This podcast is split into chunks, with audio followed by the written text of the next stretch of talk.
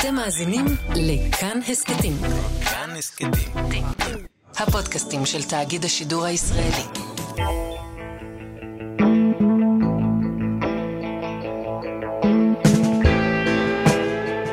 בסוף 1972 הקליטה יוקו אונו את אלבומה הרביעי, Feeling the Space. האלבום בעל המסר הפמיניסטי הופק על ידי מיי פנג, שהייתה העוזרת האישית של ג'ון ויוקו מאז הגיעו לניו יורק. היא זו שתאמה את החזרות, את ההקלטות ואת נבחרת הנגנים המשובחת שמלווה את יוקו.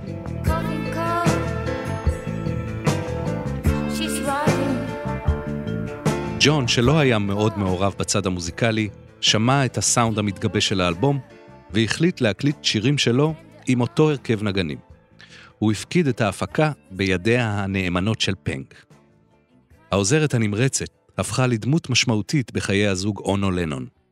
היא ראתה בקרבה שהייתה לה לאגדות מהביטלס זכות, מזל שנפל בחלקה. ג'ון ויוקו ראו בה דברים אחרים.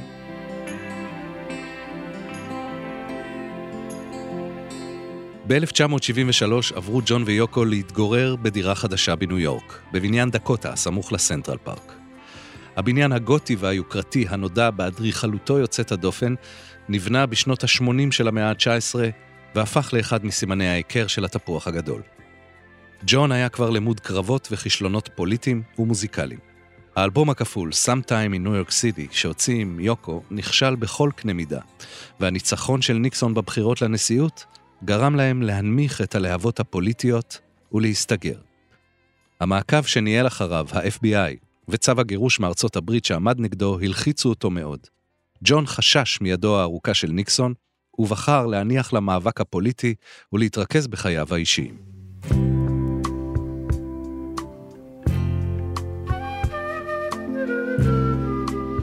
אבל גם החיים הזוגיים והמתוקשרים עם יוקו החלו לשחוק אותו. יוקו, שהבינה את מצבו הנפשי של בעלה, חשבה על פתרון ברוח המסורת היפנית. ג'ון צריך גיישה, אישה אחרת שתרגיע את דחפיו ויצריו.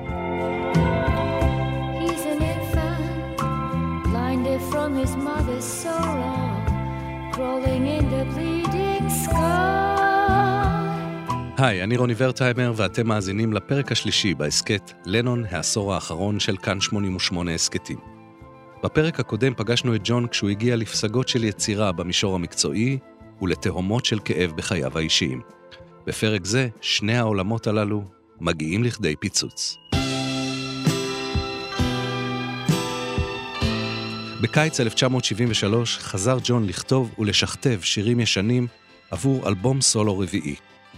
הספר Mind Games, The Guide to Inner Space, מאת רוברט מאסטרס וג'ין יוסטון, שיצא ב-1972, עסק בחקר התודעה על רקע האקלים הפוליטי-חברתי של אותה תקופה. הוא גם זה שהיווה השראה לשיר חדש שכתב ג'ון, על בסיס שני שירים ישנים שנכתבו עוד בסוף הסיקסטיז. הרעיונות שהופיעו בספר התאימו לאג'נדה הפוליטית של ג'ון, אם כי השורה Make Love, Not War כבר הרגישה לו קלישאתית ושחוקה. בגרסה החדשה, ג'ון עטף אותה בטקסט אישי וקשר אותה עם חיי האהבה הפרטיים שלו ושל יוקו.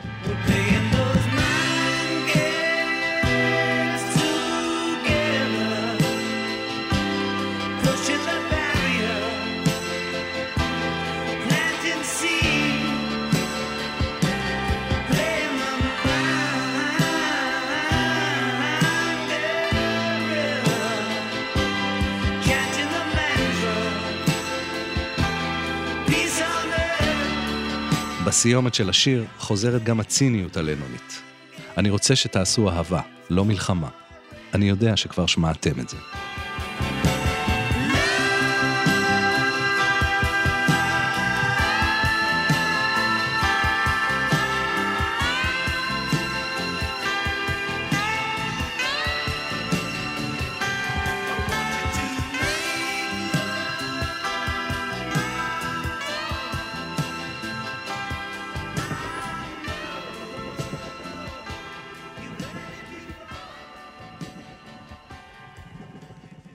את האלבום Mind Games הפיק ג'ון מוזיקלית בעצמו עם נבחרת נגני האולפן שניגנו באלבום של יוקו.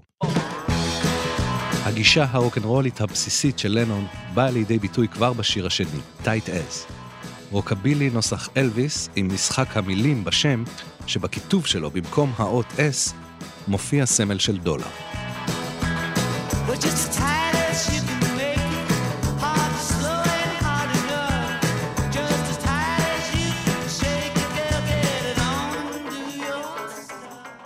השיר הבא הוא שיר התנצלות פומבי בפני יוקו.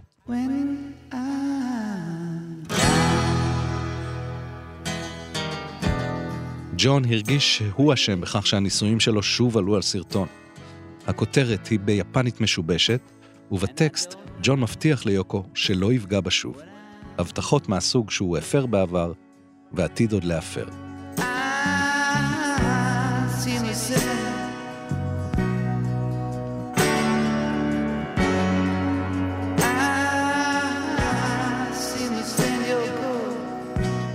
רוב השירים באלבום מבטאים בלבול, כעס והתנצלויות, מתובלים בציניות ובהומור עצמי.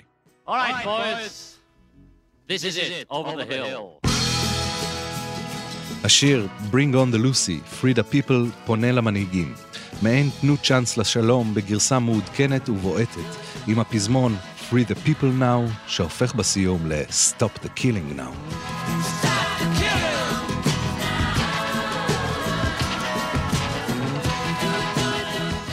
זהו למעשה השיר הפוליטי האחרון שג'ון הוציא. את החופש שהוא דרש לתת לאנשים, הוא לקח כעת לעצמו. לנון, שכבר הוכיח את יכולותיו בהפקות בזק, הצליח גם הפעם לסיים את ההקלטות והמיקס לאלבום בפחות מחודשיים. האלבום Mind Games יצא בסוף אוקטובר 73, וזכה, כרגיל, לביקורות מעורבות. ג'ון לנדאו כתב ב Rolling Stone שלנון כופה את האגו שלו על הקהל. המוזיקה אומנם ניתנת להאזנה במרכאות, אבל המילים מזלזלות באינטליגנציה של הקהל. אולי חלק ממשחק התודעה שבשמו. ביקורות אחרות ייחסו ללנון הלם תרבות שהמעבר לאמריקה גרם לו. לפחות במצעדי המכירות, Mind Games הצליח הרבה יותר מקודמו. למרות שירי האהבה, ההכאה על חטא והסליחה שבאלבום, בתקופת ההקלטות ג'ון ויוקו כבר היו פרודים מעשית. יוקו הציעה למיי פנג לתפוס את מקומה ולהיות המלווה של ג'ון, וזאת סירבה בתוקף לרעיון. יוקו לא הרפתה. היא לחשה לפנג שג'ון נמשך אליה, והבטיחה לדאוג לה לכל מה שצריך. פנג אמרה ליוקו שהיא לא רוצה להיות עם גבר של אישה אחרת, למרות שתחת התואר עוזרת אישית, ג'ון החל לבקר בדירתה בניו יורק, והיא לא יכלה לעמוד בפניו. היא התאהבה. יוקו סיפרה בראיונות שהעייפות הכריעה אותם כזוג. האינטנסיביות של החיים המשותפים, ובעיקר ההאשמות החוזרות ונשנות כלפיה, כגורם שפירק את הביטלס, חלחלו והשפיעו גם על ג'ון. לכן החליטה יוקו שתקופת צינון ופרידה יוכלו לעזור להם לשמר את הקשר. אחרי התקרית במסיבה בניו יורק, בה נטש אותה ג'ון ונכנס לחדר שינה עם אישה אחרת, היא הבינה שלא תוכל למנוע ממנו משיכה לנשים אחרות, והעדיפה לשלוט בסיטואציה. היא יזמה את הפרידה אחרי שג'ון הביע באוזניה לבטים בקשר לחיי משפחה וזוגיות, ולמעשה זרקה אותו מהדירה בדקוטה, הישר לזרועותיה של פנק.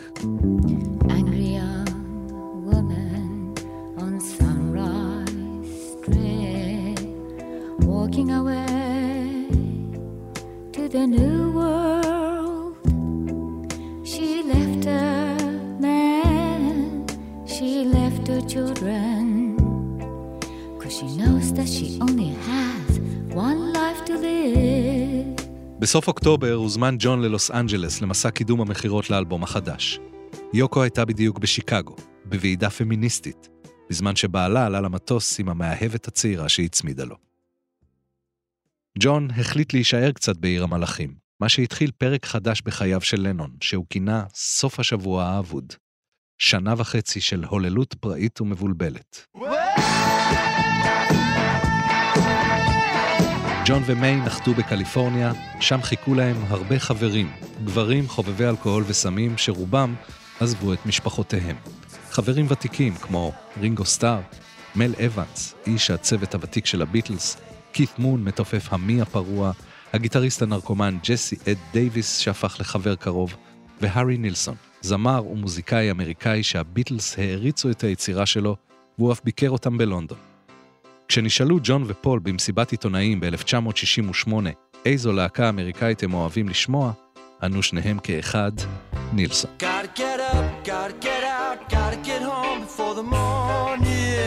ב-1971 הוציא נילסון את יצירת המופת שלו, האלבום נילסון שמילסון, אבל את עיקר פרסומו עשה ב-1969 דווקא בשיר שהקליט עבור פסקול הסרט קאובוי של חצות, גרסת כיסוי לשיר של זמר הפולק פרד ניל. Everybody's talking at me.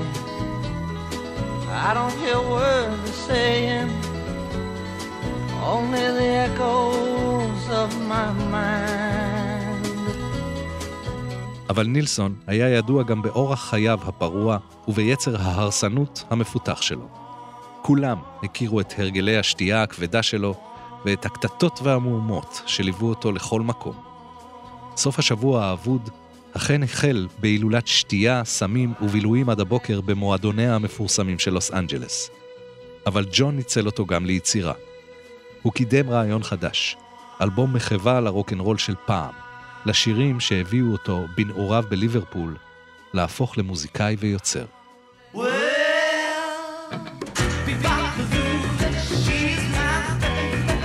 סיבה נוספת להקלטת האלבום הייתה משפטית. ב-1969 טבע המוציא לאור מוריס לוי את ג'ון על גנבת השורה הראשונה בשיר Come Together. השורה Here Come Old Flat Top נלקחה משיר של צ'אק ברי, שזכויותיו היו בבעלותו של לוי. ג'ון לא הכחיש, וטען שהשימוש בשורה הגנובה בא ממקום של כבוד והערכה. Yeah,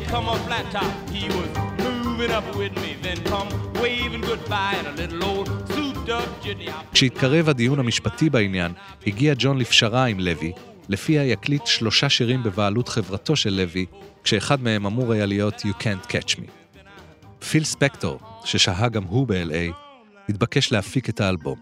ג'ון החליט הפעם להתרכז בשירה ובביצוע ונתן לספקטור שליטה מלאה בפרויקט כולל בחירת השירים והנגנים. הוא שמח על ניסיונו הרב של ספקטור בהפקת להיטים. מיטב מוזיקאי LA ביקשו לקחת חלק בפרויקט החדש של לנון. ביניהם הגיטריסט סטיב קרופר, חוזה פליסיאנו בגיטרה האקוסטית, ליאון ראסל בפסנתר, וג'ים קלטנר המתופף.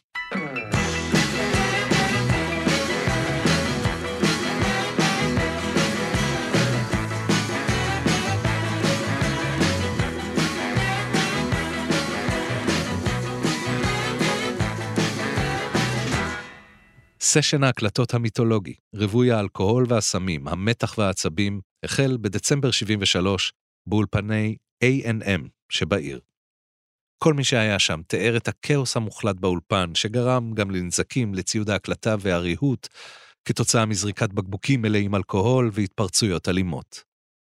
ספקטור, שהרגיש המבוגר האחראי, אך למעשה היה אחוז טירוף בעצמו, נהג להופיע להקלטות בתחפושות שונות של מנתח, לוחם קראטה, ושל קאובוי חמוש באקדח. הוא הרבה לנופף באקדח כדי לאיים ולהשליט סדר, מה שלא ממש הרתיע את חבורת המוזיקאים הפרועים והמפורסמים. לילה אחד, כשכל הנגנים באולפן עם ג'ון מתקשים להתרכז בתפקידיהם, ספקטור נכנס בכעס לחדר וירה באוויר לתדהמת כולם. ג'ון, שעמד סמוך לפיל, הגיב, אם אתה רוצה להרוג אותי, הרוג אותי, אבל אל תתעסק עם האוזניים שלי, אני צריך אותן.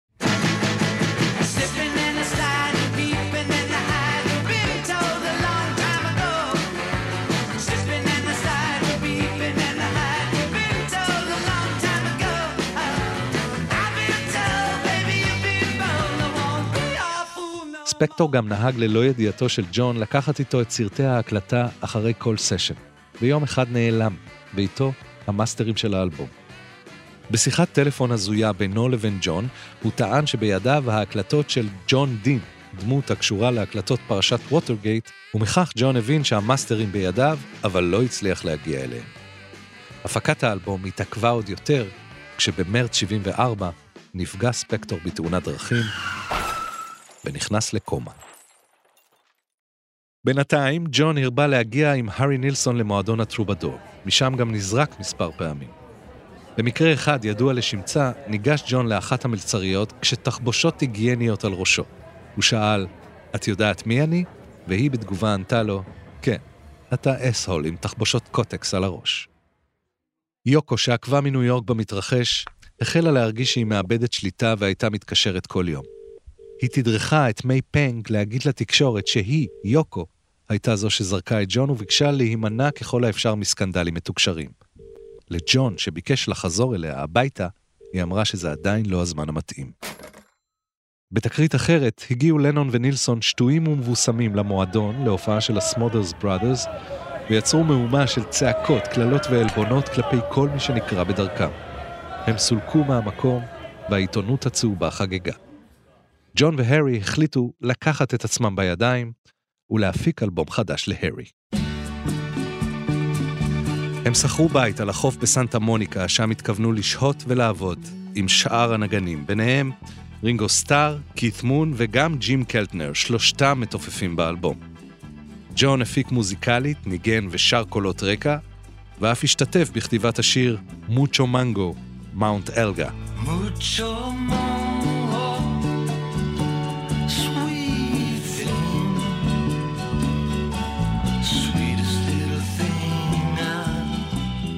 הקלטות האלבום Pussy Cats נערכו באולפני ברבנק. מיי פנג סייעה בהפקה, וטכנאי ההקלטות היה ג'ימי אייבין הצעיר, בן טיפוחיו של פיל ספקטור.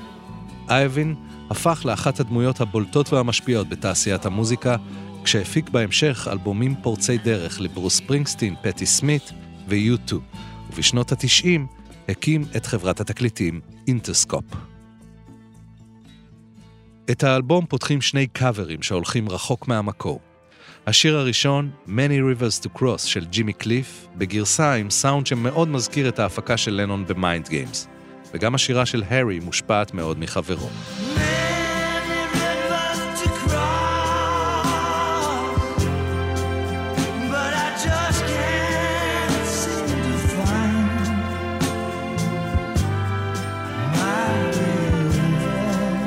השיר השני הוא Subterranean Homesick Blues, האיקוני והעמוס הדימויים של בוב דילן, שהופך בגרסה של לנון ונילסון לרוקנרול קצבי ועוצמתי.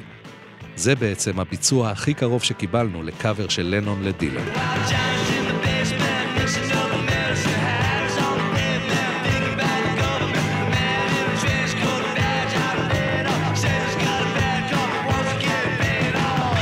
בערב הראשון להקלטות האלבום של נילסון, הגיע לאולפן פול מקארטני. הוא הגיע ללוס אנג'לס כדי לפגוש את ג'ון ולהציע לו לעבוד על אלבום חדש עם להקתו החדשה Wings. לפי מיי פנג הייתה עוד סיבה לביקורו של פול. יוקו ביקשה ממנו להעביר לג'ון מסר שיחזור הביתה. פנג סיפרה בראיונות שפול אכן העביר את המסר, ושג'ון היה זה שדחה את ההצעה, בניגוד מוחלט למיתולוגיה שמספרת על תחנוניו של ג'ון לחזור הביתה לכל אורך התקופה. מקארטני הגיע לאולפן עם אשתו לינדה ועם סטיבי וונדר, אותו פגש עובד באולפן סמוך. משם, הדרך לג'ם לילי הייתה קצרה. כל מי שהיה בסביבה רצה לנגן עם לנון ומקארטני. ג'ון סיפר אחר כך בריאיון, ניגנתי עם פול בלוס אנג'לס, עשינו שם המון דברים, אבל היו שם עוד איזה 50 נגנים, כולם רק הסתכלו עליי ועל פול. סטיבי וונדר ניגן קלידים, לינדה באורגן, דווקא רינגו, שניגן בהקלטות האלבום של נילסון, נעדר מהמפגש הנדיר של חבריו ללהקה, ופול היה זה שתופף. למחרת התלונן רינגו שפול מקארטני תמיד מבלגן לו את מערכת התופים.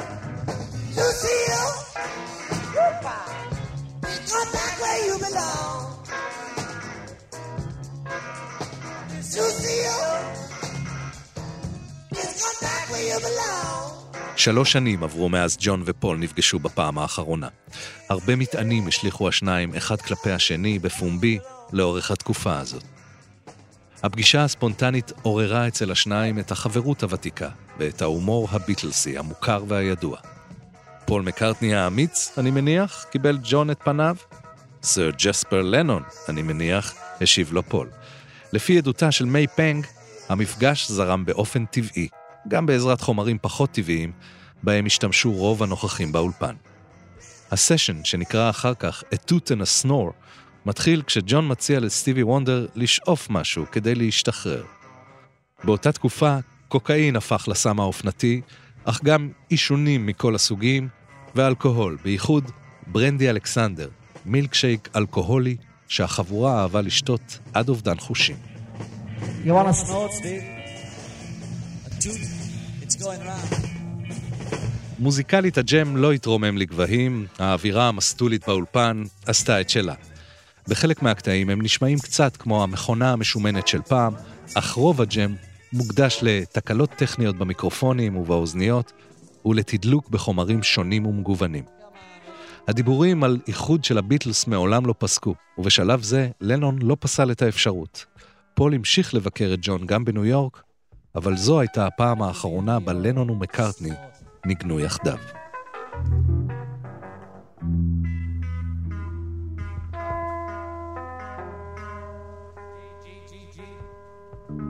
האלבום פוסיקט של הארי נילסון בהפקת לנון יצא באוגוסט 74 ולא זכה להצלחה גדולה.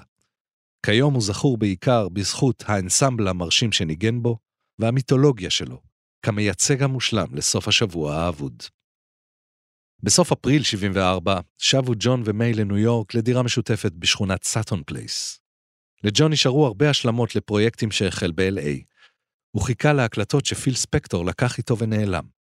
באולפני רקורד פלנט הוא הקליט השלמות לאלבום של נילסון, ובנוסף, הוא גם החל לכתוב שירים לאלבום חדש. באותם ימים, בעידודה של מיי פנג, ג'ון חידש קשרים משפחתיים שזנח בשנים האחרונות. עם הדודה מימי, איתה הוא שב לשוחח בטלפון כמעט מדי יום, ועם בנו, ג'וליאן, אותו לא ראה למעלה משלוש שנים. ג'וליאן בן ה-11 טס לבקר את אביו בניו יורק, וג'ון לקח אותו לעבודה באולפן בזמן שעבד על אלבומו הבא. הוא אף מונצח ברצועה האחרונה של האלבום מתופף בשיר יאיה, עוד שיר בבעלותו של המוציא לאור מוריס לוי, שג'ון הקליט קטע קצר ממנו בניסיון לצאת ידי חובה מההסכם שהיה ביניהם.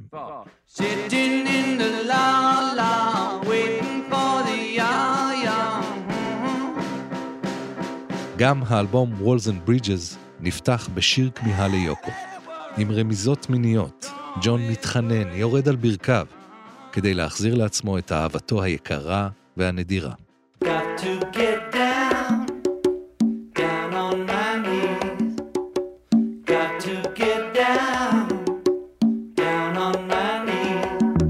ג'ון התייחס לעבודה על האלבום ואל עצמו כבעל מלאכה שצריך להשיג תוצאה. הניסיון שרכש בשנות הסולו שלו ובעבודה עם אומנים אחרים ניכר בסשנים של Walls and Bridges. הוא ידע איך הוא רוצה שהשירים יישמעו, אבל גם נתן חופש לנגנים ושיתף אותם בעיבודים. ההקלטות התקדמו בקצב מזורז, וג'ון היה מרוצה מהתוצאות ומהקלות היחסית של התהליך. הטכנאי, ג'ימי איובין, סיפר שזה היה אחד הסשנים המקצועיים ביותר בהם לקח חלק. ג'ון ידע בדיוק מה הוא רוצה, וידע גם איך להגיע לזה. הוא הלך אחרי הרעש וידע להביא אותו. הוא באמת מצא סאונד ייחודי משלו. איובן ציין גם את הבהירות הקולית של ג'ון, שהושגה דווקא באמצעות מיקרופון ישן, שנעלם לפני שנים, ונמצא לבסוף בתוך תוף בס.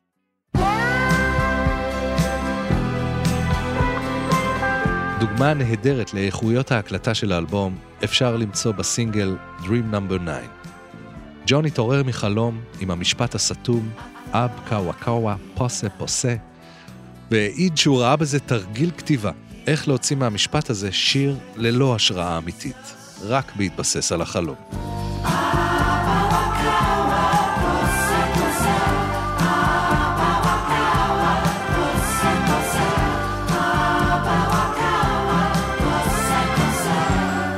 הרעיון לעיבוד המיתרים ממשיך את הקו שמתחיל ב Mind Games ונמשך באלבום של הארי נילסון ב-Many Rivers to Cross. הקול הנשי הלוחש בשיר הוא של מיי פנג. ג'ון ציין את חלום מספר 9 כאחד השירים האהובים עליו, בעיקר בזכות הקלות בה נוצר והאימפקט שיצר.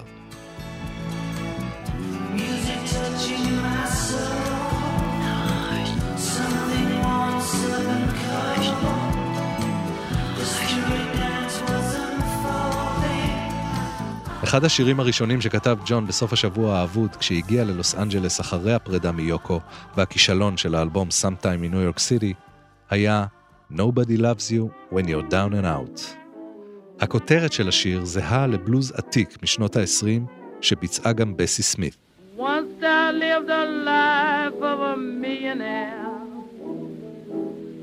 Spending my money אך לנון רק השתמש בו כבסיס רעיוני לטקסט. השיר של לנון נוגע באכזבתו מהשואו ביזנס, מהקהל ומהתקשורת, התייחסויות לתביעת התמלוגים של מוריס לוי וגם למערישי, לטיפול של ארתור ז'אנוב, וכמובן ליוקו.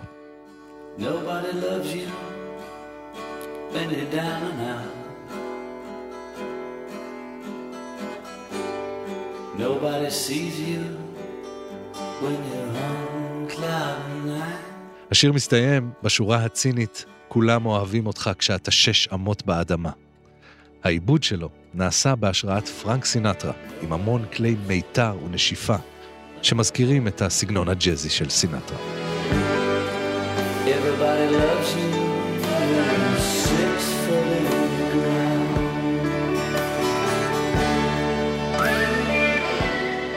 השיר "Steel and Glass" נחשב לעוד אחד מהשירים בהם ג'ון סגר חשבון עם העבר הביטלסי שלו.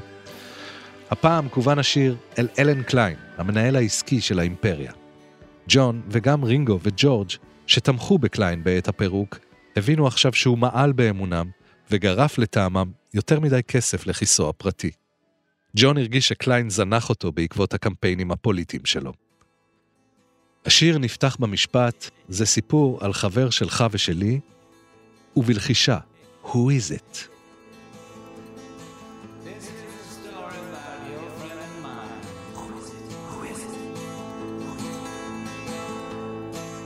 למרות שהדמות המתוארת בשיר נשארת מעורפלת, וג'ון טען ברעיונות שלאו דווקא קליין היה הבסיס שלה.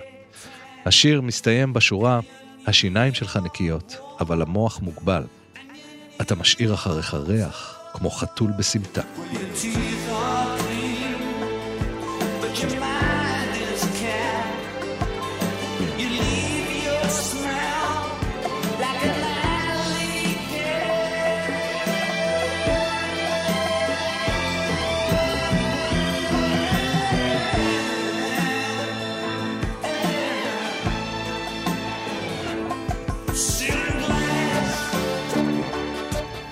את השיר Whatever Gets You Through the Night, ג'ון כתב בהשראת משפט שקלט בתוכנית טלוויזיה של מטיף נוצרי שחור. הוא רשם לעצמו את המשפט הפותח, ומשם המשיך לכתוב את השיר.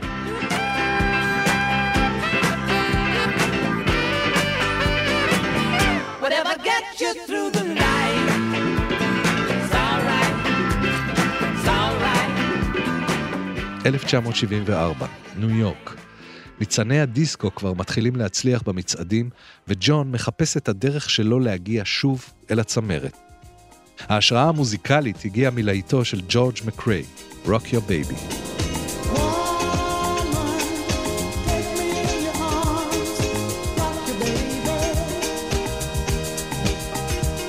בלילה בו הקליט ג'ון את Whatever Gets You, נכנס לאולפן מוזיקאי צעיר שכבר הפך לכוכב גדול עם משקפיים גדולים. Uh, on the single, we have your Elton John playing piano and singing the harmony with me, and we had a great time doing it. He just zapped in to New York, zapped into the studio, and really, I've never seen such a great piano player in a long time. He's really great, and he sang it with me. Had a good time. את אלטון ג'ון הכיר לנון באמריקה, אחרי שכבר שמע אלבומים שלו והעריך מאוד את כישרונו. האווירה באולפן הייתה ידידותית ונינוחה. אלטון הציע להוסיף טייק פסנתר שלו, וג'ון נענה בשמחה. לנון נפעם מהנגינה של אלטון, ובטייק הבא הוא גם הוסיף קולות. אלטון הגשים חלום. כל קרבה שלו לביטלס ריגשה אותו, וג'ון היה מאוד מרוצה מהתוצאה. אלטון, שהתראיין ב-2020 לפודקאסט של שון לנון במלאת 80 להולדת אביו, סיפר בהרחבה על המפגש עם ג'ון ועל הנדיבות הרבה שהפגין כלפיו. הוא גם אישר את הסיפור המיתולוגי על ההתערבות ביניהם באותו לילה באולפן. בתום ההקלטה אמר אלטון ללנון שהשיר יגיע בוודאות למקום הראשון במצעדים באמריקה. ג'ון היה סקפטי ולמוד אכזבות קודמות. אלטון הציע שאם השיר אכן יגיע לראש המצעד, לנון התארח במופע המתוכנן שלו במדיסון סקוויר גארדן. לנון הסכים. האלבום Walls and Bridges יצא בסוף ספטמבר 74. את חוברת המילים עיצב ג'ון בעצמו עם הדפסות של שמונה ציורי ילדות שלו וגם ציטוט מתוך ספר על משפחת לנון האירית. אף אחד מנושאי השם הזה לא הצטיין בחיי הפוליטיקה, הצבא או התרבות של אירלנד, ולמעשה גם לא של אנגליה. מתחת לכיתוב הוסיף ג'ון בכתב ידו את המילים Oh yeah עם סימן שאלה. Listen to this television commercial. Whatever gets you through the night.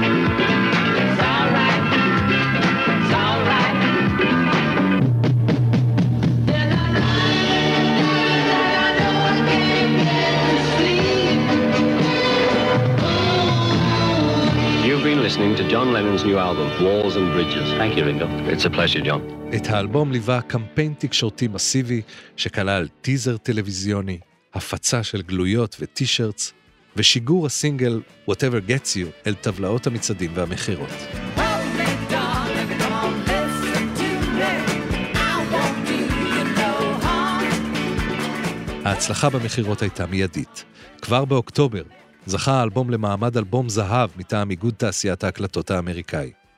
הסינגל Whatever Gets You Through the Night הפך לשיר הראשון של ג'ון כסולן שהגיע לראש המצעד האמריקאי. ב-28 בנובמבר 1974, ערב חג ההודיה, ג'ון פרע את החוב לאלטון ג'ון ועלה לבימת המדיסון סקוויר גארדן כדי להופיע איתו. I'm sure he will be no I say it's our great privilege and your great privilege to see and hear Mr. John Lennon. אלטון הנרגש הזמין את ג'ון לבמה, והוא, לבוש גלימה, מבצע עם אלטון והלהקה שלו שלושה שירים. את הסינגל המצליח שהביא אותו לכאן, וגם שני שירים של הביטלס.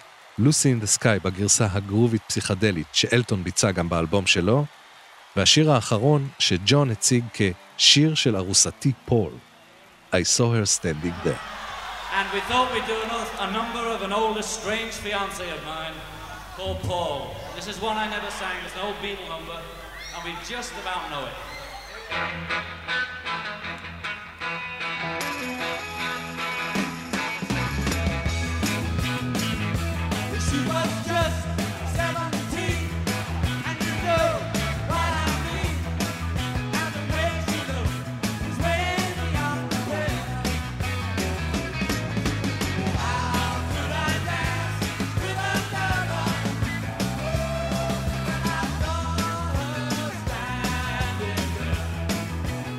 למעשה ג'ון היה מבועת מהעלייה לבמה וכמעט נמלט ממנה.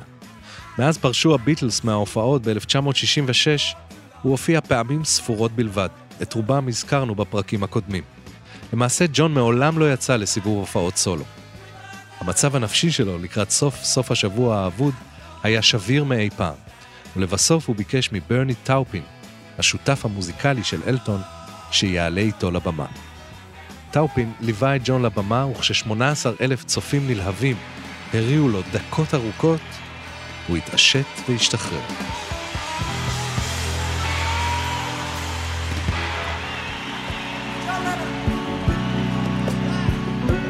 דמות מוכרת נוספת שנצפתה במופע הנדיר היא יוקו אונו.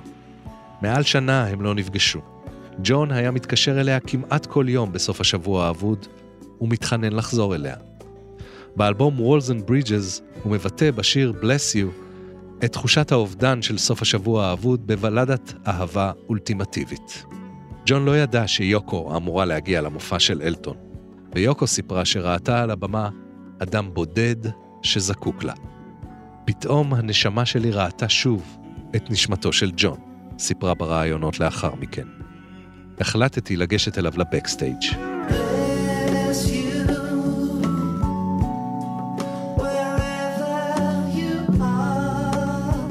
המיתולוגיה הלנונית מספרת שהמפגש בין ג'ון ליוקו לאחר המופע החל ברגע של שתיקה והסתיים במיטה, ושבדיוק תשעה חודשים אחר כך, בתשעה באוקטובר 75, ביום הולדתו ה-35 של ג'ון, נולד הבן המשותף שלהם, שון. אלטון ג'ון קיבל את הכבוד להיות הסנדק שלו. Close your eyes.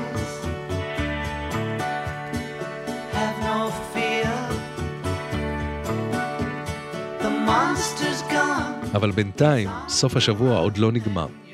בזמן הזה הספיק ג'ון לשתף פעולה עם עוד כוכב בריטי צעיר ומוכשר, שניסה לכבוש את אמריקה. איש הזיקית קראו לו, האיש מכוכב אחר.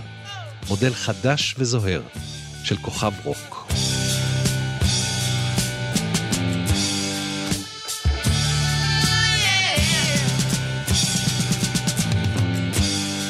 בשנת 1974, דיוויד בואי כבר היה אחרי זיגי סטארדסט וזכה להצלחה, פרסום והערכה.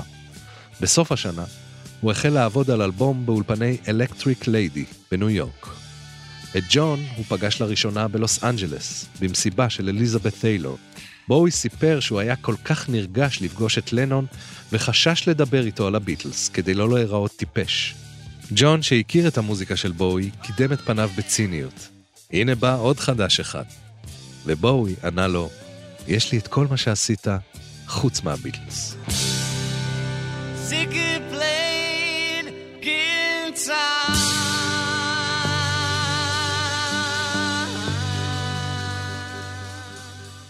כשנפגשו שוב בניו יורק, קבעו תאריך לסשן משותף באולפן. בינואר 75, ג'ון הגיע לאולפן להקליט תפקיד גיטרה וקולות לגרסה של בואי ל-Cross the Universe, שג'ון כתב לביטלס. Way across the universe. Pools of sorrow, waves of joy are drifting through my open mind, possessing. לאחר מכן, כשבואי והגיטריסט שלו חיפשו באולפן הוק מוזיקלי שיקרב אותם לסאונד ולקצב של דיסקו ומוזיקה שחורה, היה זה דווקא לנון שהביא את ההוק כששר ברקע משהו שנשמע כמו איים, והפך אחר כך לפיים. את שאר המילים שעוסקות בהתמודדות של השניים עם הכוכבות והתהילה, כתבו דייב וג'ון על בסיס אותו hook ראשוני. בואי יטען שלנון הביא את האנרגיה וההשראה שיצרו את השיר שהביא אותו לראשונה לראש המצעדים באמריקה. בדיעבד, המפגש של לנון ובואי השפיע על התפתחות הפופ בשנות ה-70, בכך שיצר את החיבור בין הרוק שאפיין את סוף ה-60's לדיסקו ולגרוב השחור שכבש את המצעדים בהמשך העשור.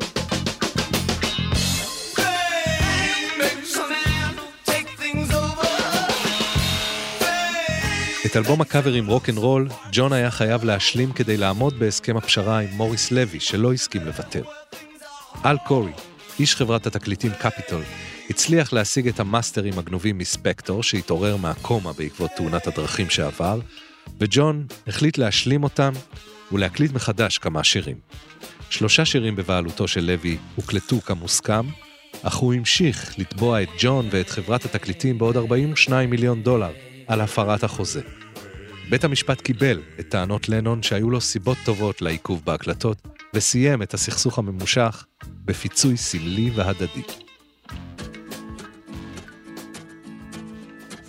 במרץ 75 יצא הלהיט "Stand by Me" של בן אי קינג וצמד הכותבים ג'רי ליבר ומייק סטולר כסינגל. הגרסה הקצבית והסוחפת של ג'ון הצליחה יפה במצעדים. זה היה הסינגל האחרון שהוציא ג'ון לפני הפרישה הארוכה שבפתח.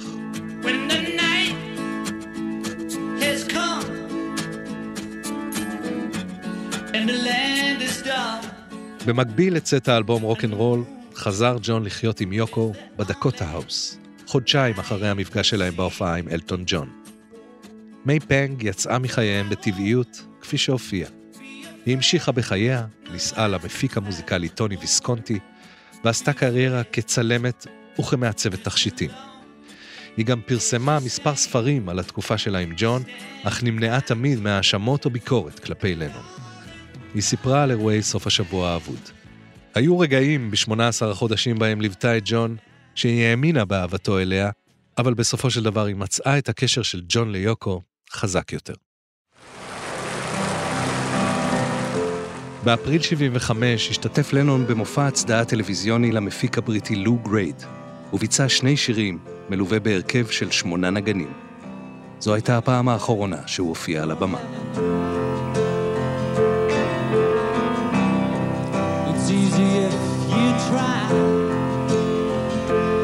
במבט לאחור כינה ג'ון את תקופת ההוללות והפרידה מיוקו The Lost Weekend, סוף השבוע האבוד, שם שהשאיל מספר וסרט בשנות ה-40 על סופר אלכוהוליסט ועל סוף שבוע אחד בחייו. באביב של 1975, סוף השבוע האבוד הסתיים. 18 חודשים של פירוק וחיבור מחדש, שטענו את הזוגיות של לנון ואונו באנרגיה חדשה. התקופה המאתגרת שעברה הזוגיות המתוקשרת וההיריון הטרי הביאו אותם להתביית מחדש, להיגמל מכמה שיותר הרגלים רעים ולהכין את עצמם להורות המשותפת לה ציפו מאז שהחלו היחסים ביניהם. חייו של ג'ון עמדו להיכנס למסלול חדש לחלוטין. על כך בפרק הבא.